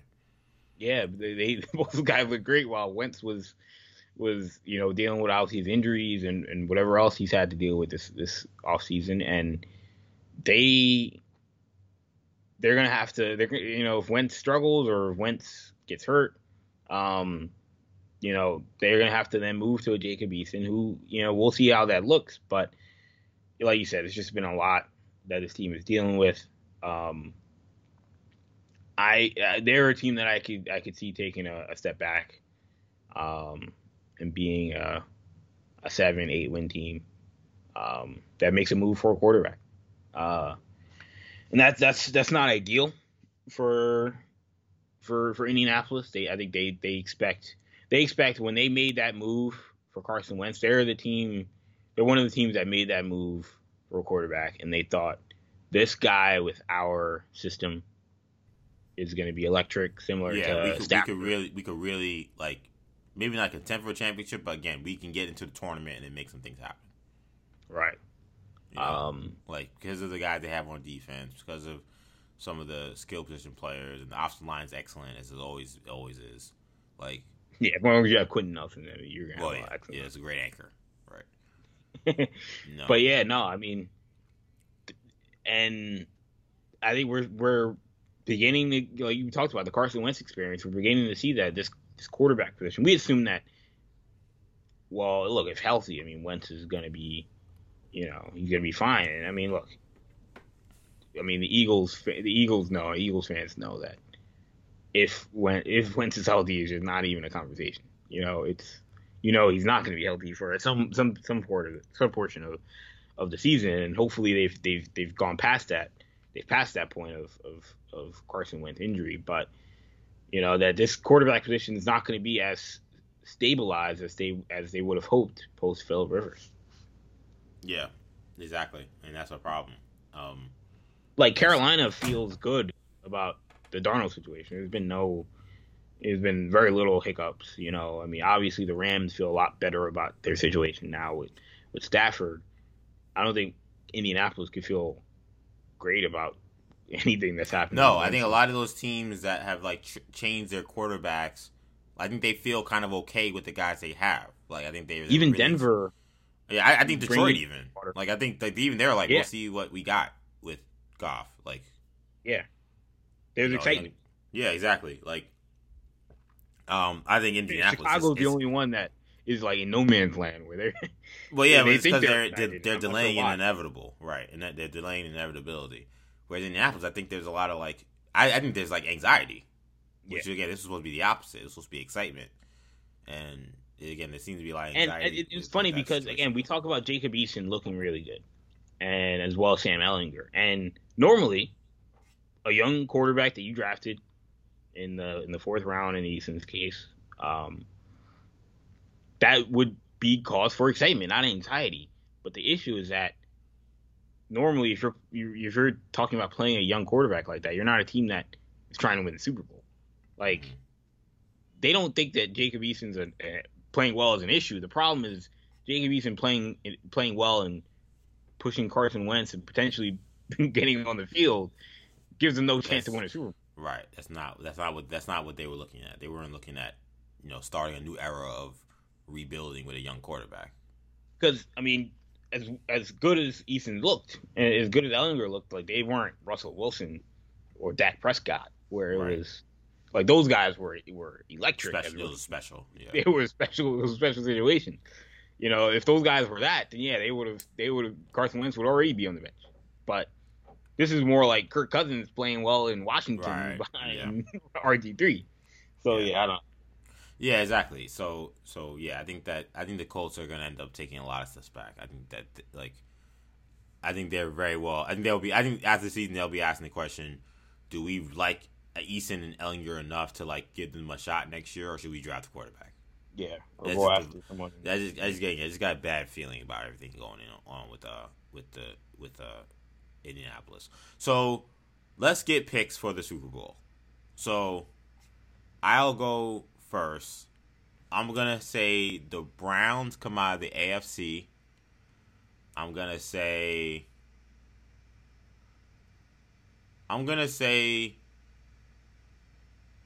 I'll go with the. I'm like, those NFC West teams are so good. It makes me want to jump to one of those teams. I'm gonna say the Rams do get out of the NFC. I'm gonna say the Browns and Rams get there. I'm gonna say I'll say the Browns win the Super Bowl. Wow. Yeah, two quarterbacks who nobody thought could actually win the Super Bowl as number one pick. They all get there, and Browns will be the last team standing. I think the Chiefs will be good, but it just doesn't happen for teams that lose Super Bowl the next year. They just, and I'm asking them to win 3 years in a row. I'm just gonna say something's gonna happen. I don't know what it is. I can't imagine. Yeah, I don't know what it is, but something's gonna happen. I think they'll get to the playoffs, but I don't. Something's gonna happen with it. They're not suitable. Yeah, they'll get up by the time. I don't know if they'll have the same. I don't know if they'll have the same. Just hunger. You know, yeah, and I'm riding the Rams defense. So I'm going to say Baltimore comes out of the AFC. Not concerned about Dobbins being out. I am concerned about Dobbins. So in spite of that, they're going to still get there. Yeah, in spite of that, I'm not concerned only because Le'Veon, if Le'Veon makes the 53 eventually, which is the expectation.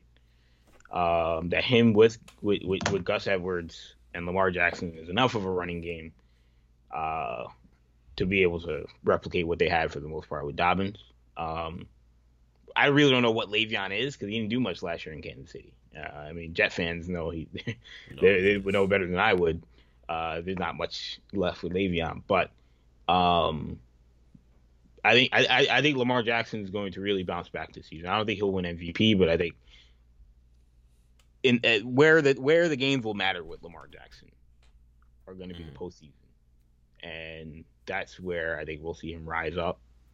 And I think coming out of the NFC, I've got Arizona coming out of the NFC. So we're both going to teams in the West. Yes. It's crazy. I the Rams. I mean, they're people. I mean, I guess I am now one of those people who are on the Rams bandwagon, but. I feel like I don't like the Packers mojo, and the Bucs. Just again, repeating is very hard, and I say they're going to get all the way to the Super Bowl again. So then it leaves me okay. Well, who are the next teams? And I think you got to just look at the AFC, NFC West teams. Not sold on Seattle's defense or protection. I'm not sold that the Cardinals are mature enough and ready for that moment. So then the Rams kind of didn't end up being the default team there. Yeah. I think it's the NFC is close. I mean, it's close between a lot of teams. It's a really close year in both conferences where you're really splitting hairs. And I think you could argue it was close last year, but I think the difference between. I mean, I don't think Baltimore is going to win their division, but I think they're going to go to the Super Bowl. But I think the difference between them and Miami and Kansas City and Cleveland is all very close. I think the NFC, it could be Tampa, it could be Green Bay, I think it could be Seattle. I think it could be any of those teams. But and a lot of this will come down to health. But if those two teams are healthy, I think it'll be Arizona and Baltimore, and I think Baltimore will win it. Wow. Okay. Well, Lamar Jackson gets the ring. All right. Well, you got Lamar getting the ring. I got Baker getting the ring. So there'll be if about an hour. If you listen to us, a ring in the AFC North, one way or another, from a young quarterback that is quite polarizing. So I think that's going to do it for this edition of the New Generation Sports Talk Podcast, NFL season preview. Hope you guys enjoy the season. Hope you guys enjoy week one. Of course, if you enjoyed this podcast, make sure you check us out on the New Generation Podcast Network. That's Apple Podcasts, Spotify, SoundCloud, Stitcher, and TuneIn to find those shows. Make sure you also catch us on YouTube, New Generation Media. I think last week I told you guys that we were very close to 1,000 subscribers. We are super close. At last time I checked, we were at 999. I'm looking now to see if we crashed that. Nope, we're still at 999. We're trying to get to 1,000. I can't believe we're just waiting this with this one added subscriber. But again, like we said on Hero Talk, be our 1,000 subscriber. Hit the subscribe button on our YouTube channel, New Generation Media, where we have plenty of sports content and hero content. Also, be sure to check us out on social media. We're on Twitter, New Generation Pod, Instagram, New Generation Podcast. You can find me on Twitter, EJ_Stewart, and Instagram, ActionEJ. Kendall can be found on Twitter, NewGen10. Thank you guys again for checking us out. For Kendall, I'm EJ. Take it easy, guys. Peace.